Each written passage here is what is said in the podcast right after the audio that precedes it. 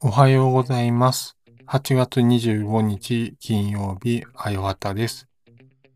金曜会期ファイルやっていきたいと思いますが、えー、まあ何度も告知させてもらってます。あの、ポッドキャストザ・ギャザリング。9月2日にロフトプラスワンでやるんですけど、まああの、なんかぼちぼち内容も固まってきまして、なんか、サイトの方にも一応どういうことやるかみたいなのも出してるので、まあよかったらご覧いただきたいのと、で、そうそう、今日なんかオープニングでっていうか、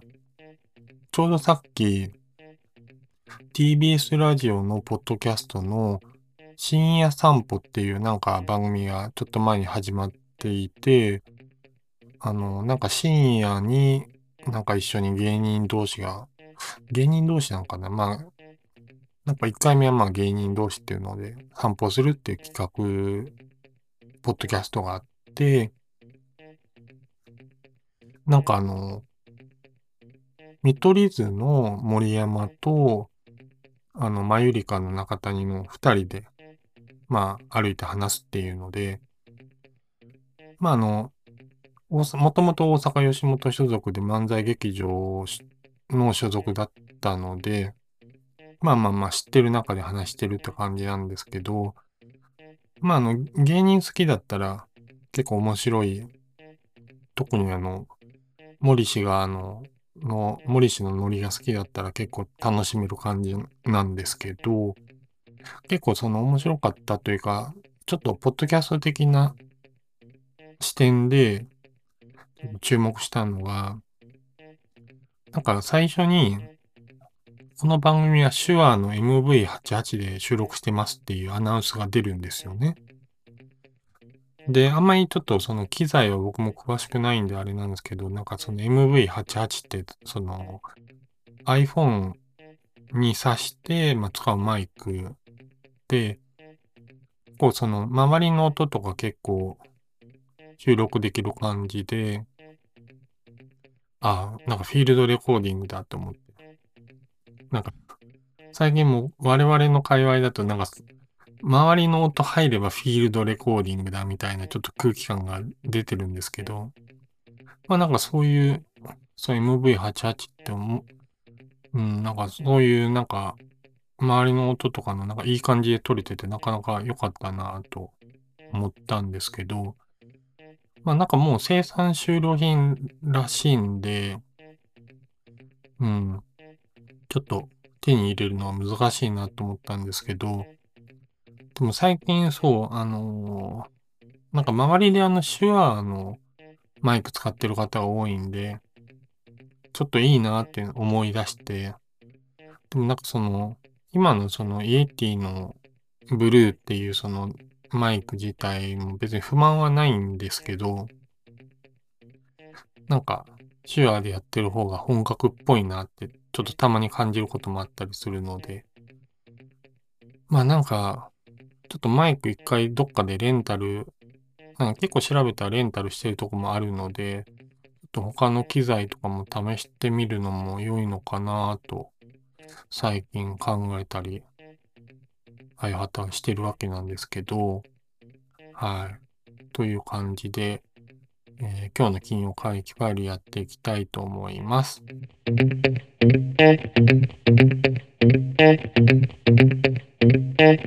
はい。えー、今日話したい話はですね、なんかゲームやってる人だと、ゲームやってるっていうか、年、ある程度の年代からゲームやってる人だとわかるかもしれないですけど、あの、対等というゲームメーカーが70周年のアニバーサリーが昨日 ?8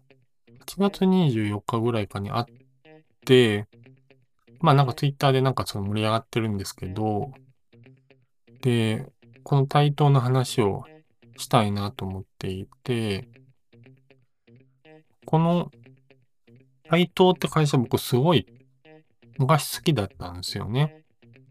それこそなんか中学校時代とかに、うん、なんか対等に入りたいと思って、そう。なんかもともとその、高等専門学校って私あの、なんか高校って3年ですけど、高等専門学校って5年行く学校があって、そこ出身なんですけど、その、まあ、ゲーム業界に入りたい、対等に入りたいと思って、実は高専に入ったんですけど、まあ、気がついたら全然違うことしてるんですけど、で、まあ、この対等って会社なんかその、まあ、70周年なんですよね。これがなんか、その、70周年の公式サイトがあって、ちょっと面白くて、なんか歴史がまあ、そう、70年ってことは昭和28年になんかスタートして、なんか前になんか、なんかの本でもちょっと調べたことがあるんですけど、そう、なんか、もともと創業者が、なんかこう、外国の方が創業したところから始まってて、なんかいろんな機械とかいろんなもののこう輸入販売の会社から対等ってスタートしてるんですよね。対等貿易っていう会社名でなってて、昭和29年に、あ、これ今、その公式サイトのヒストリーを見ながらちょっと読み上げてるんで、まあ聞いてる方でもし見れるんだったら見ながら聞いていただくのもいいと思うんですけど、まあ、ジュークボックスの、なんか貸し出しみたいな事業から始まって、で、ジュークボックスを一回作ったけど、まあなんか、故障が多くて結局採算がわずい断念みたいな。でもここのジュークボックスの話ってなんか、途中カラオケやるのにもちょっと繋がっていくのかなと思うんですけど、そっからなんか進駐軍を持ち込んだフリッパーが人気を博し、まあ、ゲームコーナー、なんかそういうゲームの貸し出しみたいなのを事業としてやるっていうので、で、昭和35年に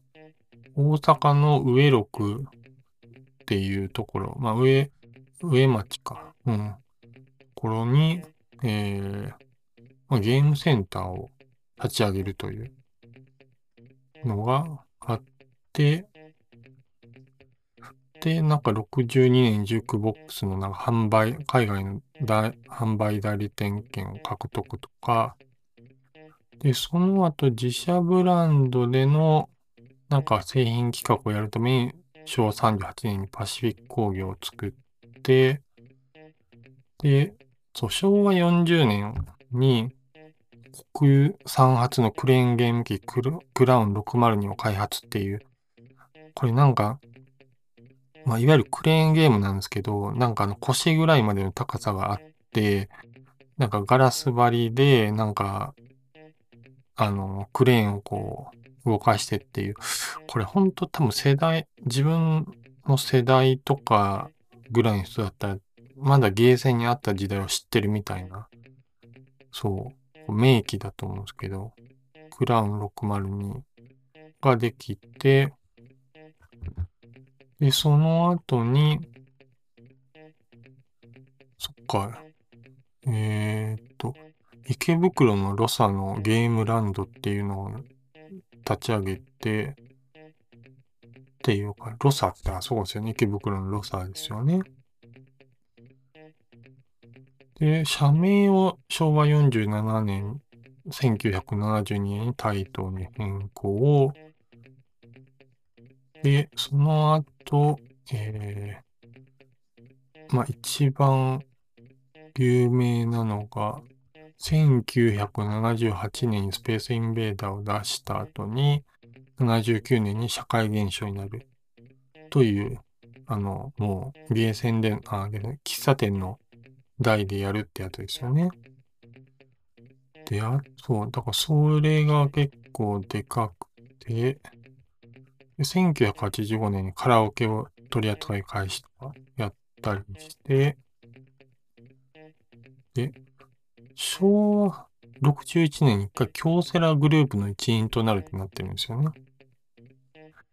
そう、京セラの子会社、まあ、まあ、関係会社だったっていう時期があって、で、昭和61年にダライアス出店。ダライアスは、そうです。知らない人からするとあれなんですけど、ゲームセンターのゲームで、ま、いろんなゲーム機には移植はされてるんですけど、こう、テレビを2画面かな ?2 画面くっつけて、まあ、縦長の、横長のシューティングゲームができるっていうので、なんかめちゃくちゃ画期的で、で、すごいのが、テレビだと、まあ今の、その、なんだ、液晶とかだと別つなぎ目なく、まあ見せようと思ったら見せれるんですけど、当時ブラウン管だから、どうやってたかっていうと、片方はまあ普通に見えるようにして、片方は下にお、下側にこう置いておいて、鏡で映して、その画面をつなげるっていう、まあ、結構画期的なゲームだったのはちょっと覚えてて、ゲーセンでめっちゃ通ってやってましたね。で、その後に、そう、昭和63年、1988年にあのコーポレートアイデンティティの変更をして、これが創業35周年か。で、今の台頭のロゴになって、あの A のマークとかは結構その、世代によってはこうテレビ CM いっぱいやってた時に見てたかもしれないんですけど、そう。ここら辺の時ぐらいから自分はもうなんかファミコンゲームとかでめ、ゲーム戦ってめっちゃハマったんですよね。大東に。で、89年、平成元年に、そう、ゆうゆを、ゆうゆって岩ゆっこのイメージキャラキャラクターにして、あの、ゆうゆのクイズで55ってゲーム出してて、これめっちゃやったな、ゲーセンとかで。で、ダライアス2がその年出てて、って感じですよね。だからそう、ここら辺が結構かなり、うん。まあ、対等が盛り上がり出したっていう時期で、あとはまあ、そうですね。なんか見てると、まあ、引き続きやっ、カラオケをやってたり、パズルボブルが受賞とか。パズルボブル未だにこうシリーズずっと続いてますからね。すごいなうん。97年サイキックジャンキーフェア開催。サイキックフォースのイベントですね。サイキックフォースもめっちゃやったな。なんか 3D の格闘ゲームで、なんか、当時の 3D ゲームってまあ基本横、なんか、まあ言うて平面な XY 軸なんですけど、サイキックフォースはなんか XYZ 軸っていうか本当に3次元のゲームで、これめっちゃやったなと思いますね。うん。っていう、そのヒストリーのページ見ててもなんかこう、あ、懐かしいなっていう、本当に思い出しますね。うん。うん、確かに。電車で55とかね。ただ、ただ、ただ、そう、2000、2005年にスクエアエニックスの資本参加でなんかグループに入るんですよね。だからスクエニと同じビルに、前なんか、なんかの勉強会でスクエニが入ってるビルに行ったら、そう、スクエニと対等が入ってて、おーって感じだったんですよね。まあそういう、こう、なんでしょうね、こう、まあ歴史ある、まあ会社ではあるんですけど、まあ自分的にどのゲーム好きかって話をしておくと、今日めっちゃ長くなりそうだな。まあ、えっ、と、一番好きなのは、一番、一番好きって言うとすごい難しいな。でもなんか好きなゲームだけ上げていくと、まああの、危機開会っていう、まあ平面のアクションゲームで、これがまああの、まあ、サヨっていう、その、巫女が戦う、まあ、幽霊とかと戦うアクションゲームで、まあ、キャラデザが可愛いんですよね。幽霊とかが。で、あとは、えっとね、まあ、でもバブルボブルですね。まあ、パズルボブルの元になってる、その、主人公が、まあ、泡を吐いて敵を閉じ込めて割って倒していくっていう、こう、1画面固定のアクションゲームで、全100面あるんですけど、これもまあ、キャラクターが可愛くて、なんか、それもなんか、ゲーセン版から始まって、ファミコンのディスクでずっとやってたんですけど、自分は。まあ、なんでしょう、再現度が高いし、うん。まあまあ、本当に、キャラクターデザインが好きで、だから当時のやっぱりそのアクションゲームでこう、まあ固定やスクロールのアクションゲームはすごい出していて、まあそれがめちゃくちゃ好きだったんですよね。バブルボブルと、まあそのバブルボブル2っていう、そのまあシリーズみたいな形で、あの、レインボーアイランドっていう、これはなんか虹をキャラクターが出して、その虹でこう敵を倒してって、上にこう上がっていくっていうゲームなんですよね。で、そのバブルボブル3っていう一応感じになってるのが、えっと、パラソルスターっていう、これ PC エンジンでしか出てないんですけど、これ、これがでも本当に衝撃的で、グラフィックがもう可愛くて綺麗で、で、まあめちゃくちゃ長いんですけど、本当にやり込んで、ま、たまにやりたくなるんですよね。傘で敵の攻撃を避けつつ、で傘でこう敵、傘の上に敵乗せて、その敵を投げつけたりして倒していくっていう感じなんですよね。まあ、あと、どんどこどん。どんどこどんっていう、こう、これあれですよね。どんどこどんって、まあ、お笑い芸人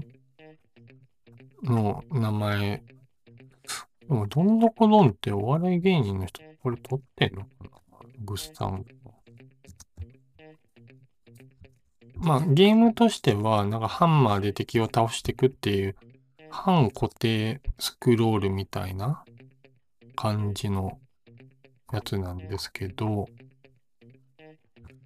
まあまあまあ。でもそうですね。バブルボブルとかに近い感じの操作感で面白いですけど、で、あと、チャックンポップっていう、これも結構、そうですね、固定の画面で、まあ爆弾をこう落としながらこう、敵を戦っていくっていうやつなんですけど、このジャックンポップとバブルボブルがなんかまあ世界観ちょっと繋がってて、敵キャラが一緒だったりとかっていうので、まあ、そう、これはいいんですよ。だからまあ、この話してると完全にこう、あと1時間ぐらい喋れそうなんで、ちょっと置いておくと、まあそう、だから結構アクションゲームを自分はこう昔、だからゲーム作りたいなと思った時、アクションゲームやりたいなって思ってて、まあ、作りたいなっていうのがあって、その、いや、二次元のゲームってもうなんか結構流行りじゃなくなってきたんで、結構そう、ジャンルとしてはなんか廃れてきた感じはするんですよね。そう。だからそこはちょっとね、世の中的に悲しいなというところはあるんですけど、うん。これ難しいですね。ゲームっていうのがこう、まあ映画の世界もそうなんでしょうけど、こう、映像の、いわゆる画面の美しさとかが、やっぱりその、足らないとこう、やってる人がこう、要素として飽き、飽きちゃうっていう風になってくるんだろうなって思って、うん。だからそうなんですね。まあ、とはいえ、なんかやっぱりこう、うん。まあ、アクションゲーム自体は、まあ、ニーズはあるだろうなと思うんで、うん。感じですね。まあ、でも70周年。でもこういう会社がもう70周年っていう。これあと30年会社が残ったら100周年とかになるんですよね。いやー、なんか、年取ったなーって思う風に感じた、はい、次第ですというとこですね。はい。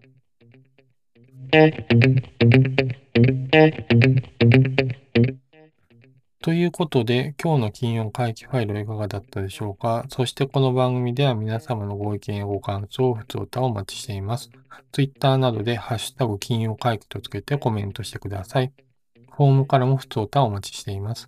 最後にこの番組を気に入った方は、私のニュースレターパブリリアやレーズンオンシルベーンのご購読やディスコードサーバーにご参加ください。それでは、あよはたの金曜会期ファイル、次回の配信でお会いしましょう。あよはたでした。